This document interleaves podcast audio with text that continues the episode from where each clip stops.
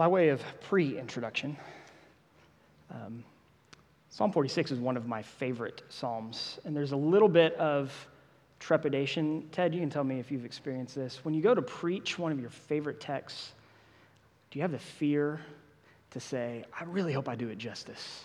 I want you guys to love this psalm as much as I do. And I want, I want, I want to do it justice. And also, by way of pre introduction, am I the only one here who needs some good news? This psalm has some good news the goodness of God. So, if you have your Bibles and you would like to, please turn to Psalm 46. As you are turning there, let me pray. O Lord, you have given us your word for a light to shine upon our path. Grant us so to meditate on that word and to follow its teaching, that we may find in it the light that shines more and more until the perfect day. Lord, I am a man of unclean lips who lives among a people of unclean lips. Take away my sin that I may clearly proclaim the Lord Jesus, in whose name we pray. Amen. So, 505 years ago, tomorrow, a German monk sparked the transformation of the Western Church. He challenged to public debate those who held the authority in the visible church and what they had come to teach about God and the church and salvation and scripture. And in his challenging of that authority, he became an enemy of both church and state. Of course, I'm talking about Martin Luther and the Protestant Reformation. And while his nailing of the 95 Theses to the door of the church in Wittenberg has become romanticized and maybe even overemphasized in its importance, the remarkable experiences and the gifts of that man have not been. Due to the hatred of Luther's enemies, he spent decades in danger and in conflict. And at one point, this is one of my favorite uh, instances in church history. At one point, he was kidnapped by his own friends and secretly taken to a castle so that he could be hidden away for a year at Wartburg Castle because they kept him safe. Luther loved the Psalms. And at the times when he was most afraid, and he was most anxious. He made it a practice to turn to Psalm 46, saying to his best friend and student, Melanchthon, Come, Philip, let us sing the 46th. He wrote about it this way We sing this psalm to the praise of God, because God is with us and powerfully and miraculously preserves and defends his church and his word against all fanatical spirits, against the gates of hell, against the implacable hatred of the devil and against all the assaults of the world, the flesh, and sin. This psalm became the basis for Luther's most famous hymn, the battle hymn of the Reformation, Ein feste Burg. I apologize for my German pronunciation. As we know it in English, a mighty fortress. As his pen scratched out those words, a mighty fortress is our God, a bulwark never failing. I wonder whether Luther pictured in his mind that castle on the top of a 1,300 foot hill where he had found safety and security in a world fraught with danger and turmoil. For that indeed is the picture of Psalm 46. God Himself as the place of safety and security in a world surrounded by chaos and peril. From dangers natural and supernatural physical and spiritual, personal and national. The God who protects his people is the God who refreshes and provides for the people who live in his holy city. This refuge of the weak and the troubled. This God who refreshes the weary and dwells among his own people. He is the God over countless angelic warriors. He's the one who, by his own power, overthrows nations and kingdoms and armies, so that he alone is exalted in all the earth. No wonder this psalm was such a comfort to Martin Luther and to the early reforming church. But this song isn't just for Luther or for the sons of Korah who wrote it. Athanasius wrote, When you have fled to God for refuge and are delivered from the afflictions round about you, If you wish to give thanks to God and to recount his kindness toward you, you have Psalm 46. So, as we consider it together, I pray that it will be a comfort to each of you. The psalm is unapologetically focused on God Himself. And our outline will reflect this. You can find it in the back of the bulletin. It has three divisions God, our refuge in trouble, God, our relief in His temple, and God, our redeemer out of turmoil. Kids, you'll also see the words for you to listen to in their normal place. So, first, God, our refuge in trouble. Unlike many of the other Psalms that we've heard, the superscription doesn't really add much of exegetical importance to the Psalm. It tells us that it's of the, song, the sons of Korah. Sons of Korah were a division of the Levites that led singing and worship and some of whom David designated to serve as gatekeepers in the tabernacle. There are 11 psalms that are called Songs of Korah, and many of them, like this one, consider the themes of the city of God or of God as the king who brings salvation.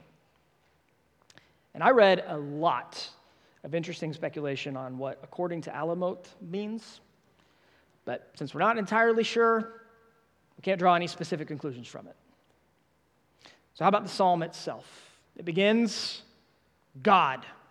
That's the first word. God, not his people. Not the trouble and the danger that will be expounded, not the emotional state of men in an unsure world. No, God is the proper focus and the beginning point. And Psalm tells us He is our refuge and strength, a very present help in distress or in trouble. The hope and the answer in this psalm comes before the psalmist even writes the problem. And as Derek Kidner points out, the Lord provides both a defensive and a positive benefit here. He not only protects as a refuge, but he provides strength. He helps his people when they are distressed. And it, it's not to a physical location, that his people should look in times of trouble. And God does not leave us to fend for ourselves. He doesn't even call us only to rely on one another. He calls us to Himself for deliverance, to find our hope and our rest in Him and in Him alone. While those who love you, even those who love you the most, will eventually disappoint you. God is always there. He never fails, and his help has been proven. He's very present, his help is sure. Spurgeon writes of this verse God is more present than friend or relative could be, yea, more nearly present than even the trouble itself. And above all other troubles, we have this one our sin that places us at enmity with our Maker. And this is the beauty of the gospel. The greatest danger that we face is the judgment of God for our sin against Him. And even there, He Himself became our refuge through the life, death, and resurrection of Jesus Christ. We even take refuge from Him in Him. When Augustine preached this passage, he said, Among all tribulations of the human soul is no greater tribulation than the consciousness of sin. And even in this, the Lord has become a helper by forgiving sin. And the church father Basil exhorts us one thing you must flee sin, and one refuge from evil must be sought God. And how we react when we sin, it reflects and it demonstrates where our trust truly lies. Here's what I mean. If we try to self justify or to hide our sin or think we need to fix things ourselves or clean ourselves up before coming to the Lord, then we are denying with our actions the truth we profess with our lips that Jesus is our only hope for salvation. If we truly believe that He is our refuge, even from sin, then the very first response when we have transgressed God's law ought to be to confess our sins to Him. to plead for his mercy, and to take him at his word that there is therefore now no condemnation for those who are in Christ Jesus. So, whether you are a Christian or you have not professed faith in Christ, don't put yourself at risk by allowing your sin to keep you from God. No, flee to Him, make Him your refuge, trust in Him alone, and you will see that He is sufficient to forgive even the greatest of sins. So he's a refuge and strength. He's very present in the truth of his strength, his presence, and his help. It creates a confidence in his people. The psalm continues in verses 2 and 3. Therefore, we will not fear, though the earth change and the mountains slip into the heart of the sea, though its waters roar and foam, though the mountains shake at its swelling. Selah. So just sit there for a second and think about the audacity of this statement that the psalmist makes. He says, The confidence that God's people can have can remain firm even if they start seeing mountains disappear. As so often happens when I do sermon prep, I read this verse and then I went down the Google rabbit hole. This time I was reading about landslides. The largest landslide we know occurred in Wyoming before it was inhabited. An area roughly the size of Benton County slid off the Heart Mountain area, and the mountain itself moved 60 miles, traveling about 100 miles an hour. You can go and you can find pictures of this mountain kind of in the middle of the plains. It's pretty fantastic. Of course, the most famous landslide that was observed in real time was after the explosion at Mount St. Helens in 1980. That landslide was the size of Bentonville. And when all was said and done, the mountain was a thousand feet shorter. And our psalmist says, in the face of that kind of catastrophe, God's people can have confidence in him. And of course, this is a psalm, this is a poem. So he's not only speaking of physical mountains, but he's speaking metaphorically. He's speaking of those things that you are so sure. What is more sure than a mountain? What are those things in your life that you are so sure about? Those things that you can found, found your life on, those relationships, that security that you have, your health, your job, your income, your marriage, your kids. The psalmist says you could trust God if physical mountains disappear, and you can trust God in any spiritual or emotional or psychological one. He is that sure of a help. But notice, the psalmist doesn't say that trouble won't come. Because what we saw two weeks ago in Psalm 73, even more clearly last week in Psalm 88, God's people are not exempt from life in a fallen world. Chrysostom puts it this way He does not prevent tribulations coming, but He is at hand when they come, making us tried and tested, providing greater encouragement from the assistance than the pain from the tribulations. The assistance He provides us with, you see, is not simply as much as the nature of the troubles requires, but much more. God's help is even more than the troubles that we face. So, since undoubtedly there are many in this room who are facing trials, who are facing difficulties. Let me ask you what is it that you fear? What are the things that are so sure that are disappearing? What is shaking your confidence? What breaks your peace? Have you taken it to the Lord? Your refuge? Have you come to Him in prayer and sought His protection and His help, His provision and strength? He calls his children to trust in him. And he promises to care for us. He gives us promises like Isaiah 43, where he declares, Fear not, for I have redeemed you. I have called you by name, you are mine. When you pass through the waters, you're going to go through it. I will be with you. Through the rivers, they shall not overwhelm you. When you walk through fire, you shall not be burned and the flame shall not consume you. For I am the Lord your God, the Holy One of Israel, your Savior. And the Lord Jesus expands this promise. In John 14, he tells his disciples, Let not your hearts be troubled. Believe in God, believe also in me. Peace I leave with you. My peace I give to you. Not as the world gives, do I give to you. Let not your hearts be troubled, neither let them be afraid. And this is why Paul can tell Timothy that the Lord has not given us a spirit of fear, but of power and love and self control. In the Lord Jesus, we have peace that passes all understanding in all circumstances. Sometimes that idea is misunderstood. I've heard some preachers insinuate that any feeling of fear or anxiety is inherently sinful. That is not what this psalm says. Calvin's commentary is really helpful on this point. He says, When, however, the sacred poet says, We will not fear, he's not to be understood as meaning that the minds of the godly are exempt from all solicitude or fear, as if they were destitute of feeling.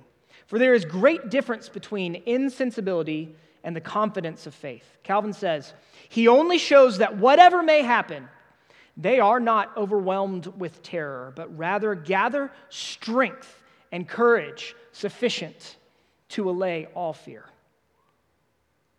So when you fear, and you will, you must return again and again to the Lord. Ask for his strength and assurance. The confidence of God's people is that he will be their ultimate hope and protection. Even when the waters of life that we cannot control roar. Even when the mountains shake, we do not despair. So Matthew Henry writes Let those be troubled at the troubling of waters who build their confidence on a floating foundation, but let not those be alarmed who are led to the rock and there find firm footing. The Lord is a refuge, a strength, and a help to his people. But he is not so to everyone. This is only true for those who have placed their trust in him. But those who do find something even more. God is also God, our relief in his temple. Psalm continues in verse 4. There is a river whose streams make glad the city of God, the tabernacle of the Most High. God is in her midst. She will not be shaken. He helps her at the turning of the morning. Nations have made an uproar, kingdoms have been shaken. He has given a call.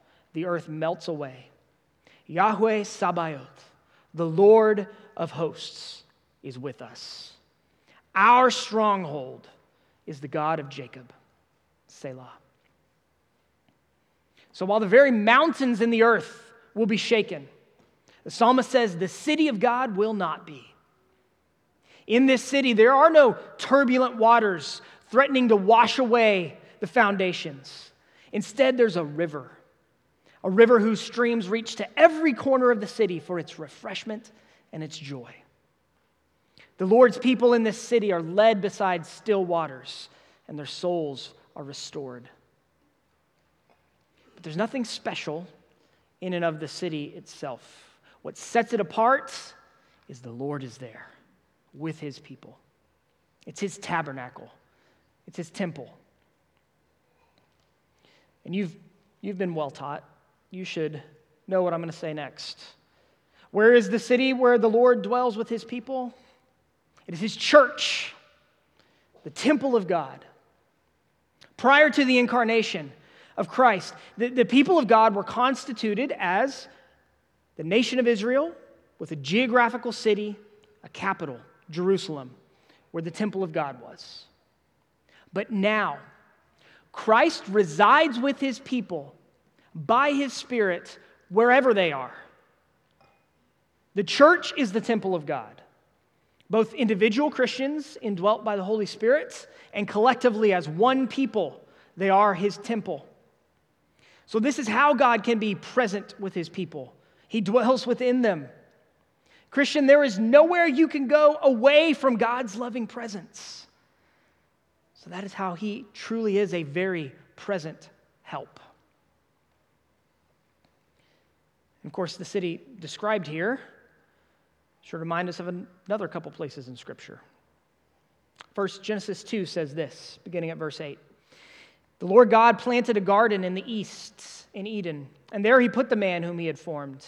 And out of the ground the Lord God made to spring up every tree that is pleasant to the sight and good for food. The tree of life was in the midst of the garden, and the tree of the knowledge of good and evil.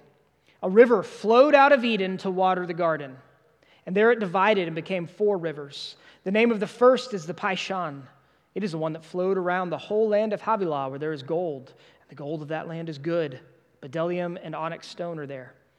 The name of the second river is the Gihon. It is the one that flowed around the whole land of Cush. And the name of the third river is the Tigris, which flows east of Assyria. And the fourth river is the Euphrates. The city of God in our psalm holds echoes of Eden, where the four streams flowed out to bring life and flourishing to the surrounding land. But then, if you flip from the beginning of the book to the end, in Revelation, we read this about the heavenly city. We heard it in our New Testament reading earlier. Then the angel showed me the river of the water of life, bright as crystal, flowing from the throne of God and of the Lamb through the middle of the street of the city. Also, on either side of the river, the tree of life with its 12 kinds of fruit, yielding its fruit each month. The leaves of the tree were for the healing of the nations. No longer will there be anything accursed, but the throne of God and the Lamb will be in it, and his servants will worship him. They will see his face, and his names will be his name will be on their foreheads, and night will be no more. And they need no, no light of lamp or sun, for the Lord God will be their lights, and they will reign forever and ever. What's interesting about Jerusalem if you know this, is it's one of the few ancient cities that actually didn't have a river running through it. It's not built on a river, it's built on a mountain. And so, as we think about this psalm and thinking about the city of God, we're thinking, like I said, metaphorically. We're thinking of the city of God as his people, where God dwells with his people, the church. And so, what is this river in the middle of the church now? God Himself, the Spirit, bringing all the benefits of God in His life to us. If you think about how much we emphasize the means of grace at this church, and, and we focus on very few things, but we focus on the simple means of grace. Why do we do that? Because those are the ways that God refreshes His people. There are lots of good things that we could do in the world. There are lots of things that you as individuals should do in the world. But we as a church, we should be a place of refreshment. We should be like that city that is described at the end. We should be a place where healing is available, where life is available.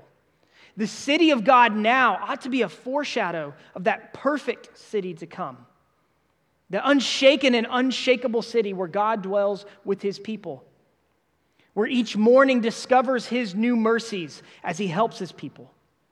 Just as his great victory over our greatest enemy, death, came when Christ rose from the grave at the break of day on Easter morning. So, as we think about what brings refreshment to God's people, what is that river? It's the ministry God has given to the church through word and sacrament, through prayer, through Christian fellowship and encouragement. And the city of God, the church of God, here in our psalm, it's put in contrast to the nations and the kingdoms of man. Just like the mountains and the seas, the psalmist says, the nations roar and the kingdoms shake.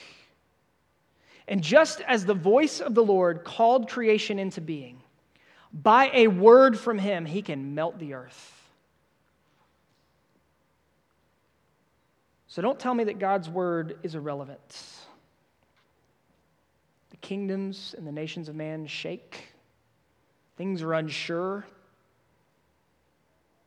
Society is changing. Economics are unsure. The political and international and cultural orders are just as tenuous today as they were when the psalmist was writing. We face danger in this world just like every other person that has ever walked the earth. But in the same way, in the psalm, that God's people stood unafraid in the face of natural disaster in the mountains, they also stand firm when the kingdoms rise and fall, when war is threatened, and when social and political upheaval surround them. They do not fear because they know that Yahweh Sabaoth, the Lord of hosts, the God who controls legions of angels, that is the God who is with them to be their stronghold. He is the God who covenanted with Jacob and who keeps covenant promises. So, if we, as we think of ourselves as that city of God, I want to highlight two different applications to come out of this, this middle stanza of the psalm.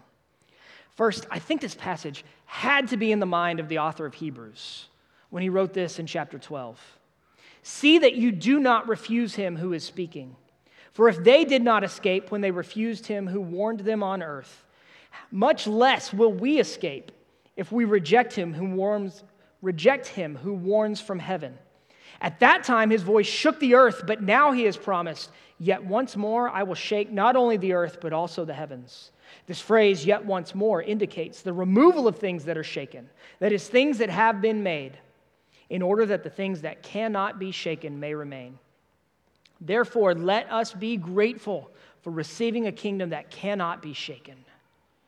And thus, let us offer to God acceptable worship with reverence and awe, for our God is a consuming fire. When the God whose voice shakes the earth calls out to us, calling us to worship, calling us to trust in Him, calling us to obey His commands, we dare not refuse. We must submit to our Lord. We must flee the nations and the kingdoms of the earth with their danger and their peril to His unshakable city. And in His temple, offer Him worship with reverence and awe.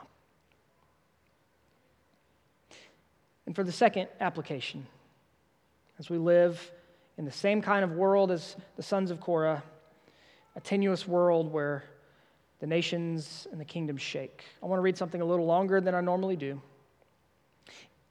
In, in light of how this passage highlights that God's city is not shaken by the political machinations of man, in light of what I said about the emphasis on the church's ministry being the simple means of grace, in light of what you may see on the news every day, and in light of the onslaught that you will undoubtedly hear for the next week or so about how the church must be involved in this political cause or that one, or how Christians must vote this way or that way, J. Gresham Machen's closing words from his book, Christianity and Liberalism, are so fitting. He says this at the end of his book, written 100 years ago, by the way. There must be somewhere where groups of redeemed men and women can gather together humbly in the name of Christ to give thanks to him for his unspeakable gift and to worship the Father through him. Such groups alone can satisfy the needs of the soul. At the present time, there is one longing of the human heart which is often forgotten. It is the deep, pathetic longing of the Christian for fellowship with his brethren. One hears much, it is true, about Christian union and harmony and cooperation. But the union that is meant is often a union with the world against the Lord, or at best, a forced union of machinery and tyrannical committees. How different is the true unity of the Spirit in the bond of peace.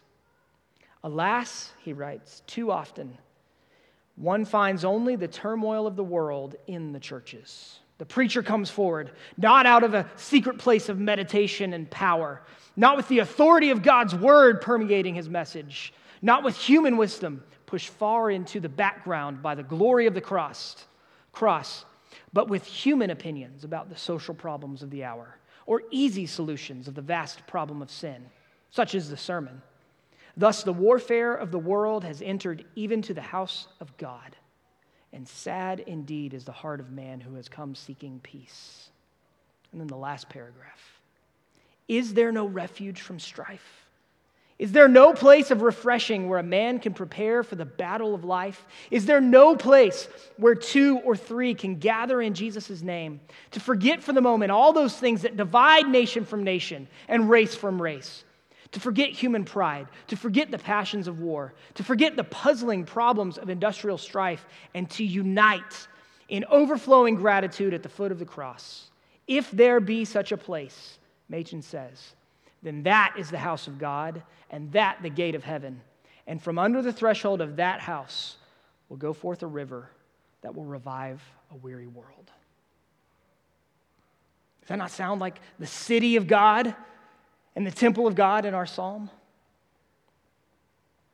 Oh, may Christ Church be that kind of refuge for weary sinners because God is in our midst.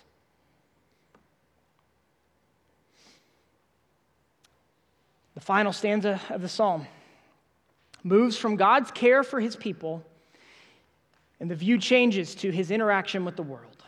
So, as we look at these closing verses, we see God, our Redeemer, out of turmoil. To grant even more confidence to his audience, the psalmist calls them to come and behold the Lord in battle. He writes, Come, see the works of Yahweh, the one who has put desolations on the earth. He makes wars cease to the ends of the earth. He breaks the bow and shatters the spear. He burns chariots with fire. Be still and know that I am God. I am exalted in the nations, I am exalted in the earth. And he sums it up by repeating his refrain Yahweh Sabaoth, the Lord of hosts, is with us. Our stronghold is the God of Jacob. Selah. The last section here, it begins with a call to come see the judgment of God. Yes, He is the one who brings peace, the one who ends all the wars, the one who destroys the instruments of war. But He does so through decisive and complete victory, the psalm says. The psalmist here almost sounds like those minor prophets that the men's group on Friday morning has spent months studying. When the Lord of hosts acts on earth, he leaves his enemies utterly destroyed. And, and this victory and this desolation probably brings to mind the judgment of that final day, and it should. That is where the end of all wars ultimately will be. But let's not get ahead of ourselves. We must first remember that the greatest desolation worked on the earth was the crucifixion of the, of the Lord of glory, where the Son of God was laid waste by the wrath of God, and by his suffering, he laid waste to all of his enemies. The cross of Christ is the great desolation of God that ends all wars. And we see how that desolation is carried forward in surprising ways. Charles Spurgeon hits the nail on the head when he observes does God not make great desolations when he makes that man that counted himself a most religious man to, con- to confess himself not sufficient for one good thought? As it was with Paul, does he not make wars to cease when he turns the heart of a persecutor earnestly to seek peace with God and man, yea, with his very enemies? Does he not break the bow and all weapons of war asunder, and that in all the earth, when he proclaims peace to all that are far off and near, professor and profane, Jew and Gentile. God makes war to cease in the proclamation of the gospel as his spirit brings his word to bear in the world. But because all human conflicts is the result of sin, one way or another, either through converting sinners or defeating them in different ways, and ultimately at that final judgment, the Lord will ultimately restore peace to his creation. One commentator writes Peace is made two ways. First, by taking up the differences and reconciling the spirits of men. Secondly, by breaking the power and taking away all provisions of war from men. The Lord makes peace by both these ways, or by either of them. So, this is the God that ends all war. And in light of his unrivaled power, the Lord speaks directly to the whole earth in verse 10 calling them to be still. And I read it that way because this is not a coffee cup verse calling us to quiet contemplation in our hearts. This is the command of the sovereign Lord of the universe demanding that his petty creatures cease their striving and stand at attention, recognizing him as the supreme king and the only being deserving glory. He will be exalted over all else, he says. Here's Spurgeon again. Either by terror or love, God will subdue all hearts to himself. The whole round earth shall yet reflect the light of his majesty. All the more because of the sin and obstinacy and pride of man shall God be glorified when grace reigns unto eternal life in all corners of the world. This God, the only exalted one, the one who will at last stand victorious over all his and our foes. He is the Lord of hosts who is with his people, the God of Jacob, our stronghold. Is it any wonder why Luther took so much comfort in Psalm 46? The message of Psalm 46, Derek Kidner writes, is that our true security is in God, not in God plus anything else. So, as we close, the question is Have you made him your refuge? Or are you still striving against him? Have you made him your only refuge? Or are you still hedging your bets, trusting God plus something else for your security? The call is to heed his word. Stop your fighting against him now Abandon your other hopes. Come to him through faith in Christ, and he will be your stronghold and not your enemy. And Christians, our final application of this passage comes from Matthew Henry. He says this Let us pray for the speedy approach of these glorious days, and in silent submission, let us worship and trust in our Almighty Sovereign. Let all believers triumph in this that the Lord of hosts the God of Jacob, has been, is, and will be with us, and will be our refuge. Mark this, take the comfort, and say, If God be for us, who can be against us? With this, through life and in death, let us answer every fear. In the love of the Father, through the work of his Son, and by the power of his Spirit, may it be so of us. Let's pray. Our God, you are our only hope, our only refuge, but you are a perfect one. Lord, for those who are here needing fears calmed, by your Spirit, work peace in their hearts. For those that are striving against you, break the power of our feeble bows and spears. Bring us in submission and faith to you.